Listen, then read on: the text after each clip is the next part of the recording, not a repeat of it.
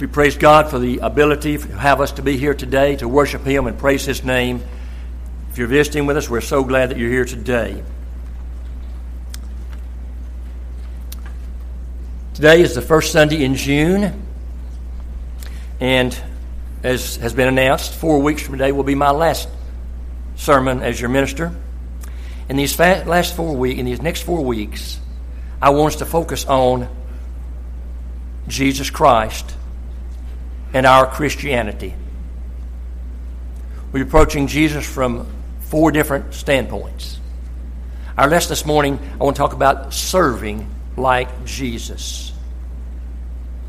You understand that Jesus came down this from heaven, from perfection in eternity, to live a life as a servant, one who gives to the honor and glory of another. And he gave his life for me. He gave his life for you. He gave his life for everyone who will follow his will. And in those three and a half years of his earthly ministry, he showed us exactly what service is all about. We're going to look at several passages of Scripture, all in the New Testament this morning. Turn with me, first of all, to Mark chapter 10. Mark chapter 10.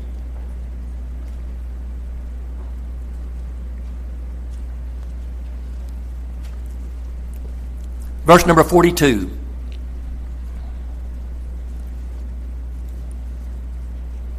Mark 10, verse number 42.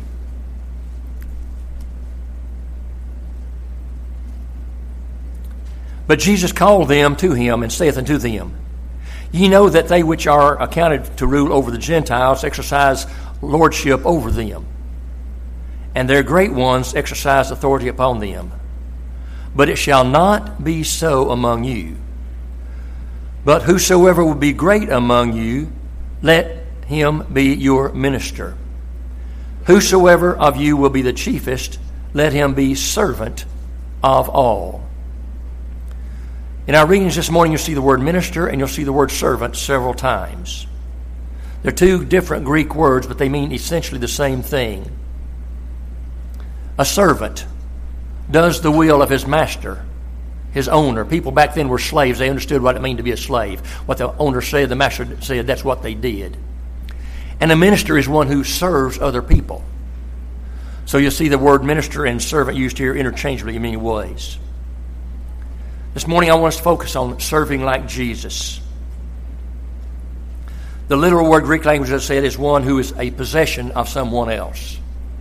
The person owns that slave. Thayer's dictionary mentions this about the Greek word is one devoted to another to the disregard of one's own interest. In other words, when you're a slave, the master tells you what to do, and that's exactly what you do. Even if you want to do something else, you can't do it because you are his servant. He is your master. And therefore, you follow him with everything he says and does to you. Jesus wants us to be servants. And he did not say that and not prove it. You see, Jesus is the perfect example of a servant. In John chapter 6, verse number 38, he said, I came from heaven not to do my own will, but the will of him that sent me. Jesus, as a man, was the servant of Almighty God, just like you and I, as children of God today, are servants of Almighty God. In our lives today, in our lives today as Christians, we must be willing to take on the attitude and the mindset of a servant. Turn me to John chapter 12, verse number 26. John 12, 26.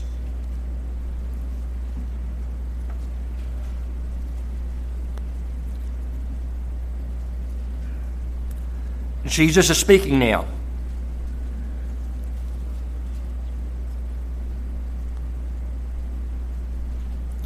Jesus says, Now if any man serve me, let him follow me. And where I am, there shall also my servant be. If any man serve me, him will my Father honor. We need to appreciate the requirements of servanthood. And while Jesus lived on this earth, he showed us what it means to be a servant. Point number one in our lesson this morning serving like Jesus requires humility. You're writing it down your outline sheet H U M I L I T Y, humility.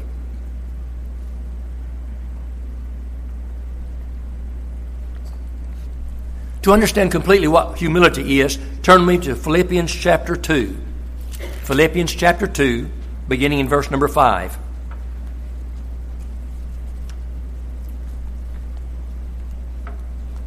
Very familiar par- paragraph for us. Paul was talking about Jesus. Verse number 5 of chapter 2. Let this mind be in you, which was also in Christ Jesus who, Christ, being in the form of God, thought it not robbery to be equal with God. He was eternal just as God is. But he made himself of no reputation and took upon him the form of a servant and was made in the likeness of man. And being found in fashion as a man, he humbled himself and became obedient unto death, even the death of the cross.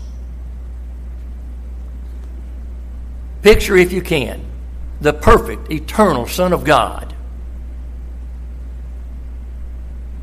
The glory and bliss of heaven coming down to this earth and living a life like you and I live.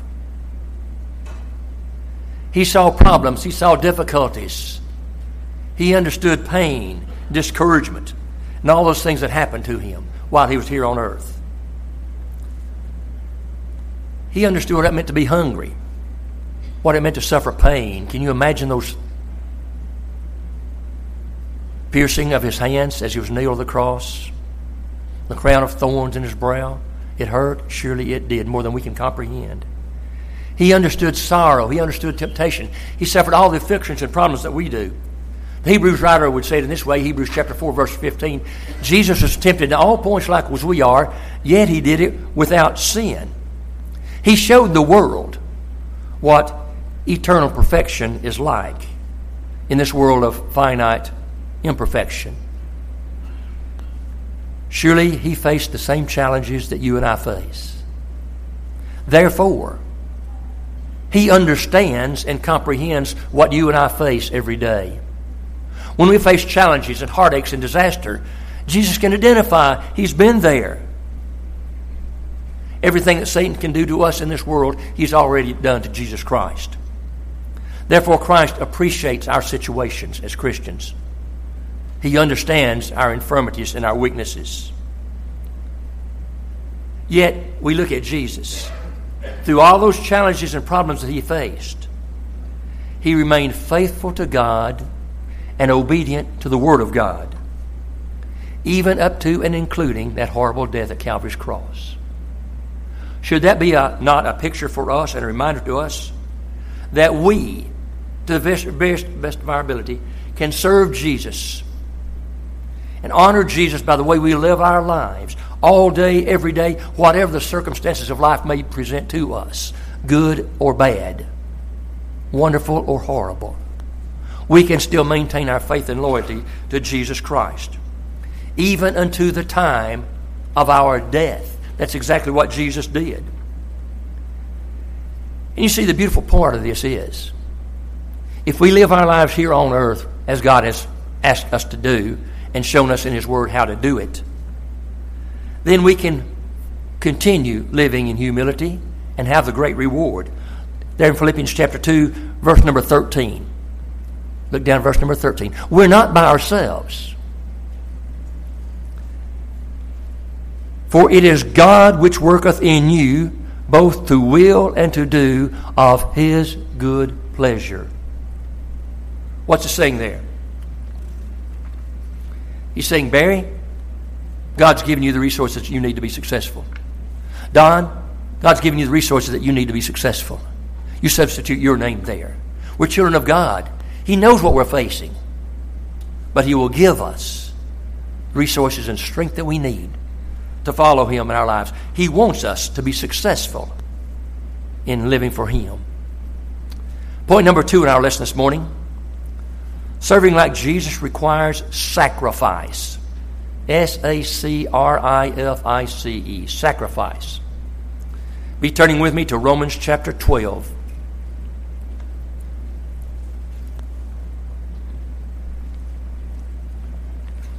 Romans chapter 12, verse number 1. Very familiar verse.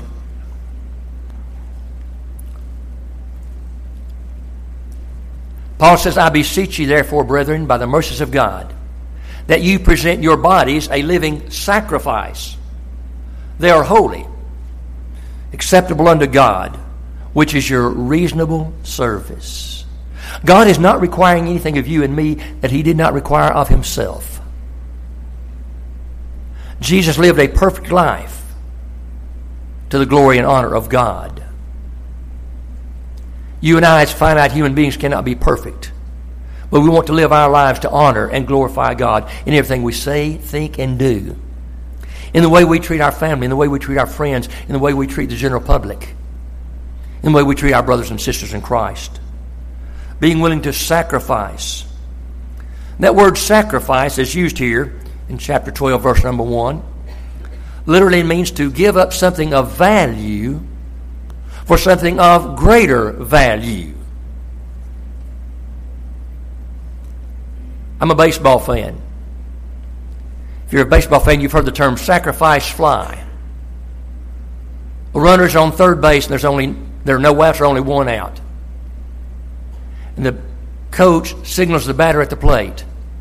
I want you to hit a sacrifice fly or a sacrifice bunt. Or oh, you're going to be out at first base. But you give the runner at third base the opportunity to score the run. You're willing to give up your at bat so that your team can score a run. That's a sacrifice. Giving up something of value for something of even greater value. Why is it that mothers We'll get up in the, minute, in the middle of the night, however many times necessary, if that baby cries. That baby needs help, and that mother, as that parent of that child, will do anything and everything within her power to solve the child's problem. Whatever it takes, how long it takes, however much it costs. Because she wants that child to be successful. Is that not exactly what Jesus Christ did for you and me when he bore his burden to Calvary? He wanted you to be saved. And so he said, I will shed my perfect eternal blood for that. That was the only price, you see, that could buy us back from sin. No matter how good, smart, intelligent, rich we are, we cannot purchase salvation on ourselves. It is through the blood of Jesus Christ, the sacrifice that He made at Calvary's Christ. Jesus gave His life for me. Now, I want you to say to yourself right now six words silently, but say them. Jesus Christ gave himself for me.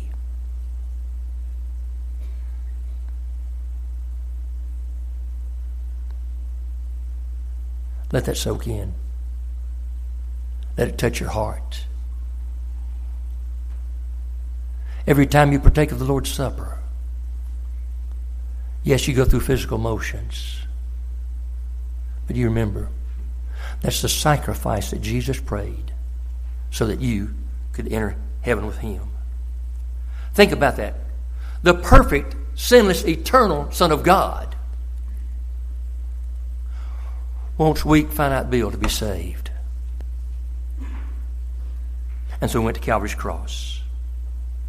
So that I can live in this imperfect world now, but I can live in Christ's perfect world eternally through the sacrifice that he made. As I live my life today to the glory of God, then I will be willing to sacrifice anything and everything in my life to fill his will. That includes my thoughts, my words, and my deeds every day, all day, till he calls me home, because I want to live in heaven forever. Let's come to a greater appreciation of what it means to sacrifice. And because I'm a child of God, I will sacrifice my life for Him. And point number three in our lesson this morning serving like Jesus requires a decision. D E C I S I O N, a decision.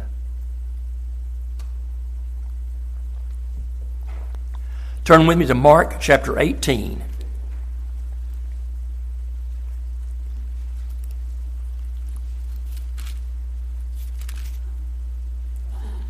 I'm sorry, Luke, I'm sorry, Luke chapter 18. Luke chapter 18.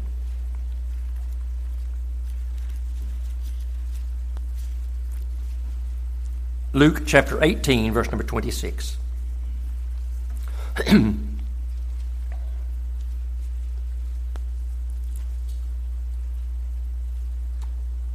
Actually, I want to start back at verse number 25.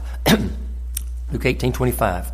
Jesus said to his disciples, For it is easier for a camel to go through the needle's eye than for a rich man to enter the kingdom of God. They looked at that and said, There's no way that a, a camel can walk through the eye of a needle. That's impossible. But he said, That's easier for that to happen than for a rich man to enter the kingdom of God. And when they heard that, they said, Who then can be saved?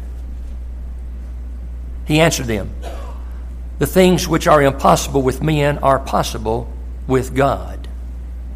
Then Peter said, Lo, we have left all and followed thee. He said unto them, Verily I say unto you, there is no man that hath left home, or parents, or brethren, or wife, or children, for the kingdom of God's sake, who shall not receive manifold more in this life, and in the world to come, everlasting life. We sing that song, Oh, I worked so hard for Jesus. I often boast and say I've sacrificed a lot of things to walk the narrow way. Folks, that doesn't touch the hem of the garment of what Christ did for us, did it? He decided that I won't Bill to be in heaven, and you substitute your name there. And I'll go to Calvary's cross for him. That word I like that he uses there, manifold more. That means as much or as many times as is possible. Whatever it takes, that's what Jesus would do. We understand that in our lives. We make important decisions in our lives, don't we? Our education, our occupation, the things that we purchase. We look for our husbands, we look for our wives, the things we do for our children. All these decisions have a finite ending. Oh, we'll finish school at some time. We'll retire from our jobs at some times we move to another house, and all these things, decisions we keep on making. But all those have an ending. But there's one decision we make that does not have an ending. Paul said in Romans chapter 6, 23, the wages of sin is death, but the gift of God is eternal life through Jesus Christ our Lord. Eternal, having no end. Our minds cannot comprehend that yet. But God's Word tells us about eternity. That's why there are so many references in this Bible to heaven, the dwelling place of God. That's a place of eternity. God has always existed, God always will exist. If you and I will live our lives to, like God wants us to live, then we can go to heaven and be with God for the rest of eternity. But you see, that requires a decision on our part. Let us come to a complete comprehension of that thought. Jesus said it this way in Matthew and Mark and Luke. He said, Heaven and earth shall pass away. And you know the rest of the verse. But my words shall not pass away. When I die physically, my physical body will be gone but the Word of God will still be in existence. And the soul of man and mine and yours and all who have ever lived is also an eternal soul. That's what God has promised us. It has no end. Therefore, I need to appreciate that thought that Paul said. The wages of sin is death. He's talking there about Yes, physical death, but eternal death. But there was a way to eliminate that the gift of God, eternal life through Jesus Christ our Lord. I need to make the decision. I have decided to follow Jesus. Every human being who has ever lived has had to make that decision. Have I decided to follow Jesus or have I not? If you're in this audience today and you have not made that decision, I would remind you at this point the three points we've made in our lesson. Humble yourself before the Savior. Accept the sacrifice that He has made for you to be saved from your sins. He shed His eternal blood. And then make the decision I have decided to follow Jesus. No turning back. If you're not yet a Christian, you believe that Jesus Christ is the Son of God, you're willing to repent of your sins, confess the deity of Jesus Christ, be baptized in water to wash those sins away. Or as a child of God, you've done those things in times past, but maybe you've wandered away. Publicly, you need to repent of sin and confess that sin and pray to be forgiven. Make that decision now. You want to be saved. Dedicate your life back to God today so that you can be with Him now and forever. If you are subject to the gospel invitation, let it be known by coming to the front us together we stand and sing the song.